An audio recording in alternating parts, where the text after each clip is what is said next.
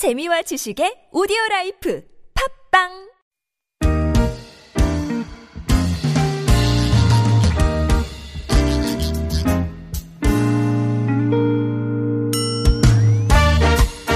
서울 속으로 2부 시작됐습니다. 오늘 목요일 노무 상담으로 함께 하시는 날입니다. 어, 이원석 노무사와 일단 인사를 나누고 예, 여러분들이 지금 교통 상황 제보를 주고 계셔가지고 몇 분 소개를 해드리고 어, 구체적인 노무 상담으로 들어가 보도록 하겠습니다. 이원석 노무사 나오셨어요. 안녕하십니까? 네, 안녕하세요. 오신데 힘들진 않으셨습니까? 네, 저는 네. 지하철을 타고 와가지고 네. 아예 그 교통 상황을 네. 고려해서 지하철을 타고 왔습니다. 아, 이렇게 현명하시다니. 예. 가까운, 제일 가까운 역에 내리셔가지고, 예, 이렇게, 어, 아주 가, 저, 간단한 경로로, 네. 간편한 경로로 오셨다고 말씀을 하- 해주셨었어요, 아까. 그, 여기는 상암자락은 지금 눈은, 눈발은 안 날리고 있어서, 어, 지금 이제 도로가 살짝 얼어 있는 느낌은 있는데, 어, 갓길 쪽으로 이제 눈이 좀 쌓여 있고, 근데, 어, 아예 그냥 차가 꼼짝도 못할 정도로, 어, 한참 이제 눈이 내리는 상태, 고 한복판에 계신 분들도 의외로 많으신 것 같습니다. 7740번 님도 용인 구성에서 수원 광교 쪽으로 가려고 하는데 차들이 아예 움직일 생각을 안 한다고. 2시간 반 정도 지났는데 한 5, 6km 정도밖에 이동을 못한 것 같다고 하셨어요. 46번 경춘국도 춘천 쪽 금곡역 그 폐역 앞에 2, 3차로에 걸쳐서 승용차 추돌 사고 있었습니다. 도농 삼거리 이전부터 정체라는 소식이고요. 경인고속도로도 인천 쪽으로 가주하나들목 1km 지난 곳 택시 승합차 추돌 사고 있었습니다. 아유 뭐 이게 저 미끄럼 사고들 굉장히 많이 예, 지금 제보들이 이어지고 있네요. 천안 논산간 고속도로 천안에서 논산 쪽 정안휴게소 부근 갓길에도 고장난 화물차까지 어, 지금 정체를 더하고 있고요. 남해 고속도로 부산에서 순천 쪽 창원 2터널 조금 못 간 곳 2차로에 있었던 그 화물차가 싣고 갔던 화물을 도로에 쏟은 사고 있었죠. 대형 코일이었는데 처리는 됐습니다만 어, 뒤쪽으로 6km 정도 여전히 정체되고 있다고요. 제보 고맙습니다. 조심해서 진짜 조심해서 지나시기 바랍니다. 구글 플레이나 앱스토어에서 TBS 앱 내려받아 설치하시면 무료 메시지 보내실 수 있습니다. 카카오톡도 플러스 친구 메뉴에서 TBS 라디오 검색하고 친구 맺게 하시면 또 무료 참여 가능하겠고요. 샵 0951번 어, 우물정 0951번입니다. 단문 50원, 장문 100원의 유료 문자도 이용 가능하겠습니다. 7433번님 사연부터 보겠습니다. 저희 남편이 한 1년 정도 해외에서 근무하다가 얼마 전에 복귀하고 퇴사하게 됐습니다. 해외에서 근무하는 동안에 해외 파견 수당을 지급받았는데요. 이것도 혹시 퇴직금 계산할 때 포함하는 게 맞습니까? 하셨네요. 네. 사실 이 해외 파견 수당이라는 게 금액이 좀 큰 편인 경우가 많습니다. 어, 그래서 이거를 포함하느냐 제외하느냐에 따라서 퇴직금 금액이 상당히 많이 차이가 오. 나게 되죠. 네네. 그런데 이 해외 파견 수당에 관한 것은 판례도 좀 엇갈리는 부분이 있고 예. 또 고용노동부의 유권 해석하고도 일치하지 않는 부분이 있어서 오. 좀 혼란스러운 부분이 있어요. 민감한 내용이군요. 예. 일단 고용노동부의 유권 해석을 먼저 살펴보면은 네. 해외 파견 수당을 어떤 근로의 대가인 임금으로 보기보다는 해외에서 근무하는 동안의 어떤 실제 생활에 소요되는 비용을 보전하기 위한 목적. 음흠. 우리가 이거를 실비 변상적 금품 이렇게 부르는데요. 네. 그런 목적의 금품으로 보거나 아니면 이제 아무래도 해외에서 근무하다 보면 정신적 육체적으로 좀 어려움이 있기 때문에 예. 그런 어려움을 보전해 주기 위한 임시적인 금품으로 본다는 거죠. 음. 그렇기 때문에 고용노동부에서는 이 해외 파견 수당은 퇴직금 계산을 위한 평균 임금에서 제외하는 게 맞다. 이렇게 보고 있어요. 네. 어, 판례도 비슷한 입장의 판례가 많다가 2014년 경에 대법원에서 해외 파견 수당도 임금으로 봐야 되고 퇴직금 계산에 포함해야 한다라고 하는 판례가 있었습니다. 네네. 그리고 그 이후에도 비슷한 판례들이 계속 나오고 있다가 최근에는 또 반대로 제외하는 게 맞다라고 하는 판례도 오. 나오고 있어요. 그래서 좀 엇갈리는 편이죠. 그러네요. 다만 이제 우리가 여러 가지 내용을 검토해 보면은 네. 어느 정도 좀 기준은 우리가 한번 생각을 해볼 수가 있습니다. 음. 아까 말씀드렸듯이 해외 파견 수당을 이 퇴직금에서 제외해야 된다고 보는 이유는 두 가지거든요. 예. 첫 번째는 현지에서 체류하기 위한 것을 보존하기 위한 실비 변상적 금품이다. 음. 만약에 그러한 실비 변상적 금품이면은 현지 물가 사정이라든가 현지 생활에 소요되는 비용이라든가 그런 것을 고려해서 책정이 돼야 되지 않겠습니까? 네. 그렇다면은 우리가 현지 화폐 단위를 기준으로 환산했는지 예. 현지의 물가를 기준으로 환산했는지 네. 이런 것들을 살펴봐야 되겠죠.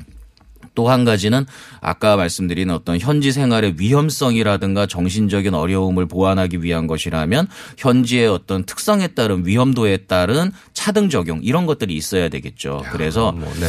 해외 파견 수당을 책정할 때 음. 어떤 해외 현지에 생활하기 위한 위험성이라든가 물가라든가 생활 여건이라든가 이런 걸 고려해서 예. 지역적 또는 국가별 차등을 두어서 해외 파견 수당을 책정한 네. 거다라고 한다면 이것은 아까 말씀드렸던 실비 변상적 금품이나 임시적 금품으로 보아서 제외하는 게 맞다는 거죠. 예. 반면에 어떤 그 해외에서 하는 업무 특성, 업무의 난이도 이런 거로 인해서 지급하는 것이라면 포함하는 게 맞다 이렇게 봐야 될것 네. 같아요. 그래서 일단 질문 주신 분께 말씀드릴 수 있는 건 예. 회사에 한번 해외 파견 수당을 어떤 기준에 따라 지급하는지 규정을 보는 게 아. 일단 필요하다. 예. 그래서 그 규정에 해외 현지의 물가라든가 해외 현지 지역적인 어떤 특성에 따른 차등이라든가 이런 것이 있다면 네. 해외 파견 수당은 퇴직금 계산에 제외하는 것으로 인정될 가능성이 높고 예. 단지 그냥 해외 현지 근무의 난이도 업무의 어려움 이런 거로 인해서 지급하는 거라면 포함하는 게 맞다. 네. 이렇게 말씀드릴 수 있겠습니다. 원칙 예. 정도만. 아, 이게 좀, 음, 상당히 뭐, 판례가 엇갈릴 정도로. 쉽지 않은 네, 문제라고 정말 쉽지 않은 있죠. 문제네요. 네. 9980번님, 음, 저희 아들이 며칠 전에 부서 사람들과 회식을 한 뒤 집에 오다가, 어, 버스에서 내리다가 넘어져서 다리를 다쳤는데 이것도, 어, 산재보험으로 보상받을 수 있는지 물어보셨네요. 그렇죠. 요즘 같은 때 많이 일어날 수 있는 사고죠. 회식도 많고 날씨도 안 좋고 예, 예. 그렇기 때문에 어 사실 종전 같으면 어 이러한 사고는 업무상 재해로 인정받기가 좀 어려울 것이다 이렇게 말씀드렸을 것 같아요. 예. 그 이유는 물론 회식 의 경우는 업무 관련성이 인정이 됩니다. 네. 그래서 회식 자리에서 발생한 사고나 아니면은 1차에서 2차 장소로 이동하는 동안 네. 또는 회식을 마치고 버스를 타러 가까운 정류장으로 이동하는 동안 발생한 사고 이런 것들은 종전에도 다 업무상 재해로 인정이 됐었어요. 예. 그런데 이 사고 같은 경우에는 버스를 타고 집까지 가서 귀가를 해서 거의 집 근처에 가서 발생한 사고이기 때문에 예. 사실은 이것은 퇴근길에 발생한 사고죠. 음. 그렇기 때문에 업무상 재해로 종전 같으면 인정하기 어려웠을 것입니다. 네. 다만 이제 올해부터 달라진 것이 올해부터 이제 통상적인 방법으로 출퇴근길에서 발생한 사고는 업무상 재해로 인정이 되잖아요. 예. 그렇기 때문에 올해부터는 이러한 사고도 업무상 재해로 인정받을 가능성이 상당히 높아졌다 음. 이렇게 말씀드릴 수 있는데 네네. 일단 몇 가지는 한번 우리가 검토를 해볼 필요가 있습니다. 예. 일단은 첫째는 이 회식이 업무의 연장선상에서 이루어졌는가, 업무 관련성이 있는가 이것이 음. 네네. 이제 확인돼야 되는 거죠. 예. 지금 질문에는 부서 사람들과 회식을 했다라고 말씀하셨는데요. 네. 꼭 전체 회식이 아니더라도 부서 회식도 업무 관련성이 인정됩니다. 다만 예. 부서장의 권- 권한에 따른 결정이라든가 아니면 회사 전체적인 어떤 지원에 따라서 이루어진 회식 이런 거라면 부서만의 회식으로도 업무 관련성이 인정이 되죠. 네. 단지 부서 사람 중 일부가 친목 도모를 위해서 모여서 회식을 한 거라면 이것은 업무 관련성이 인정되지 않을 수도 있습니다. 네. 그다음에 두 번째로 살펴봐야 될 것은 어 음주를 얼마나 하셨나 음 주량이에요. 음. 그러니까 본인의 주량을 초과해서 술을 마셔서 지금 네. 넘어지셨다고 했는데 이게 음주랑 직접적인 관련이 있는지는 제가 잘 모르겠으나 예. 어 만약에 본인의 주량을 초과해서 음주를 했다 이러면은 사실은 본인에게 책임이 있는 거 아니냐 이렇게 네. 판단될 소지도 있거든요. 그런데 어 보- 비록 본인의 주량을 초과해서 술을 마셨다 하더라도 어떤 회사의 동료 음. 이런 거를 통해서 회사에서 브라보 이렇게 하면서 술을 마신 상황이다. 네. 어. 그런 거면 주량을 초과해서 마셨더라도 업무 관련성이 인정이 된다는 거. 아. 근데 이런 경우도 있을 수 있어요. 네네. 회사에서 만류하는데 어. 사용자가 그만 마셔 하는데 본인이 통제를 못하고 마셔서 어, 좀 주량을 초과했다. 이런 예. 경우 업무 관련성이 부정되는 경우도 있습니다. 회사에서 주최한 회식 자리라 해도 네. 그게 좀 갈리는군요. 그렇죠. 어. 일단은 본인이 어느 정도 통제를 벗어난 경우가 있다면 좀 어려울 수 있는 면이 있고요. 네네. 마지막으로 한 가지 말씀드릴 것은 예. 통상적인 경로라야 한다는 거. 예. 그렇기 때문에 어 업무 장소인 여기서 회식 장소겠죠. 회식 네. 장소와 귀가하는 이거 네. 이이 사이에 어, 이탈이나 중단이 없어야 된다는 거죠. 음. 네네. 여기서 이제 대표적인 이탈이나 중단이라면은 2차 가는 겁니다. 친한 사람들끼리 음. 어, 전체 회식의 범위를 벗어나서 친한 사람들끼리 2차 갔다가 발생한 사고라면 예. 이것은 업무 관련성이 부인될 수도 있는데 네. 물론 2차라 하더라도 어, 부서 내의 어떤 동료라든가 참석 권유라든가 이런 게 있었다면 음. 네. 인정될 수도 있죠. 아, 예. 뭐 첫 번째 사연도 그랬지만 이 경우에도 지금 상당히 따져봐야 될게 다양한 경우의 수를 많군요. 검토해야 되죠. 네. 그리고 뭐 좀 시기가 시기인 만큼 이 내용과 직접적인 관련이 없지만 네네. 한 가지 또 덧붙여 아, 말씀드릴 예, 예. 것이라면 네.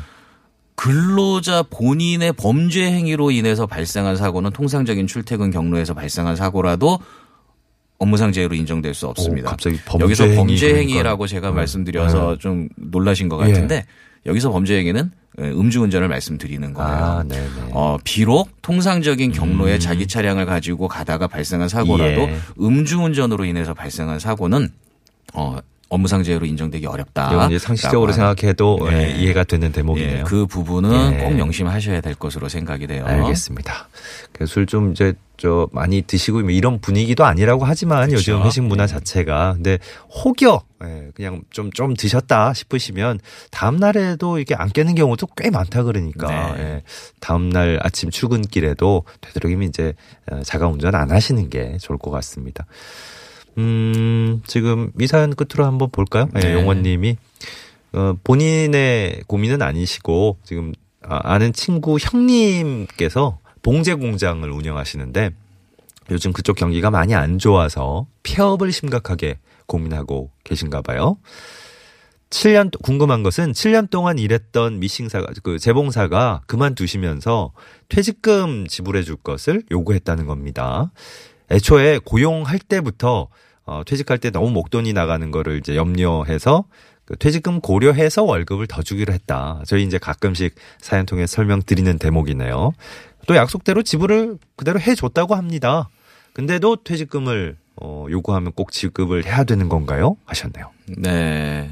사실은 이런 경우가 많이 있지 않습니까? 네. 근로자 본인이 원해서 그러는 경우도 있고 네. 또 회사에서 그렇게 하기를 희망해서 그러는 경우도 있는데 예. 이것이 퇴직금으로 인정될 수 있을 것인가? 음. 그러니까 월급에 퇴직금 포함. 네. 이게 퇴직금 준 걸로 인정이 될 수 있는 것인가. 근데 안타깝게도 어, 그것은 좀 어렵다라고 음. 답변을 드릴 수밖에 없어요. 왜냐하면 퇴직금을 월급에 포함해서 지급하는 건 일종의 중간 정산인데 예. 중간 정산은 법으로 정해진 사유가 있을 때만 가능한 것이거든요. 네. 그리고 아마도 이런 경우는 처음 입사할 때 음. 퇴직금이 월급에 포함돼서 나갑니다 뭐 이렇게 했을 텐데 예. 그것은 발생하지도 않은 퇴직금을 미리 월급에 포함해서 지급하기로 약속한 것이기 때문에 법적 효력이 없어요. 요거는 매번 이제 네. 그 노무사님이 이런 얘기를 하실 때마다 강조 드리는 건데 네. 사용자 입장에서는 이건 나중에 억울한 측면이 있거든요. 그렇죠. 분명히 이제 또, 또 근로자와 합의를 해가지고 이렇게 지급을 해왔는데 네. 나중에 또 이제 퇴직금을 다시 지급하라고 하니 그래서 한 가지 방법이 있다면 일단 퇴직금은 따로 계산해서 지급할 수밖에 없는 것이고 네. 다만 퇴직금 명목으로 일정액을 계속 지급해 왔다면 예, 예. 그 퇴직금 명목으로 지급한 부분 네. 이거에 대해서는 근로자에게 부당이득금으로 반환 청구를 할 수 있는 방법은 있습니다. 음. 근데 그건 또 이제 시효가 있잖아요. 민사적인 절차를 거쳐야 되죠. 네. 민사적인 절차를 거쳐야 될 뿐만 아니라 퇴직금을 일반적인 임금과 구분해서 금액을 명시해서 지급했을 때 가능한 것이거든요. 아, 그런데 그렇군요. 그냥 월급에 포함된 퇴직금 이러면서 어. 지급한 경우에는 조금 어려울 수도 있을 것 같아요. 쉬운 문제가 아니군요. 네. 예. 아마 이, 이 상담 내용을 저 친구 형님께 전해드리면 아, 굉장히 난감해하실 것 같은데요. 그러니까 이게 고용주 입장에서 사업주 입장에서도 반드시 좀 네. 짚고 넘어가셔야 될 부분 같습니다. 매번 저희가 강조를 미리 주의하셔야 될 부분인 것 예, 같아요. 예. 자 이원성 노무사와 함께한 노무상담 오늘 여기서 마무리하겠습니다. 감사했습니다. 네, 감사합니다. 평소에는 고용노동부 1350번 또 전화 120번을 통해서 자치구별 시민 명예노동 옴부즈만 제도도 이용하시면 좋겠고요. 네, 고맙습니다. 오늘 참여해주신 모든 분들 감사드리고요. 오늘 미끄러운 길, 뭐 지금 눈이 그쳤다 해도 일단은 기본이 미끄러운 길이니까 조심조심 지나시기 바랍니다. 도로 위에서 전조등 꼭 켜주시고요. 7740번님, 2178번님께 선물 전해드리면서 오늘 서울 속으로 마무리하겠습니다. 건강하고 안전한 하루 아무쪼록 보내시기 바랍니다. 내일 다시 뵙죠. 고맙습니다.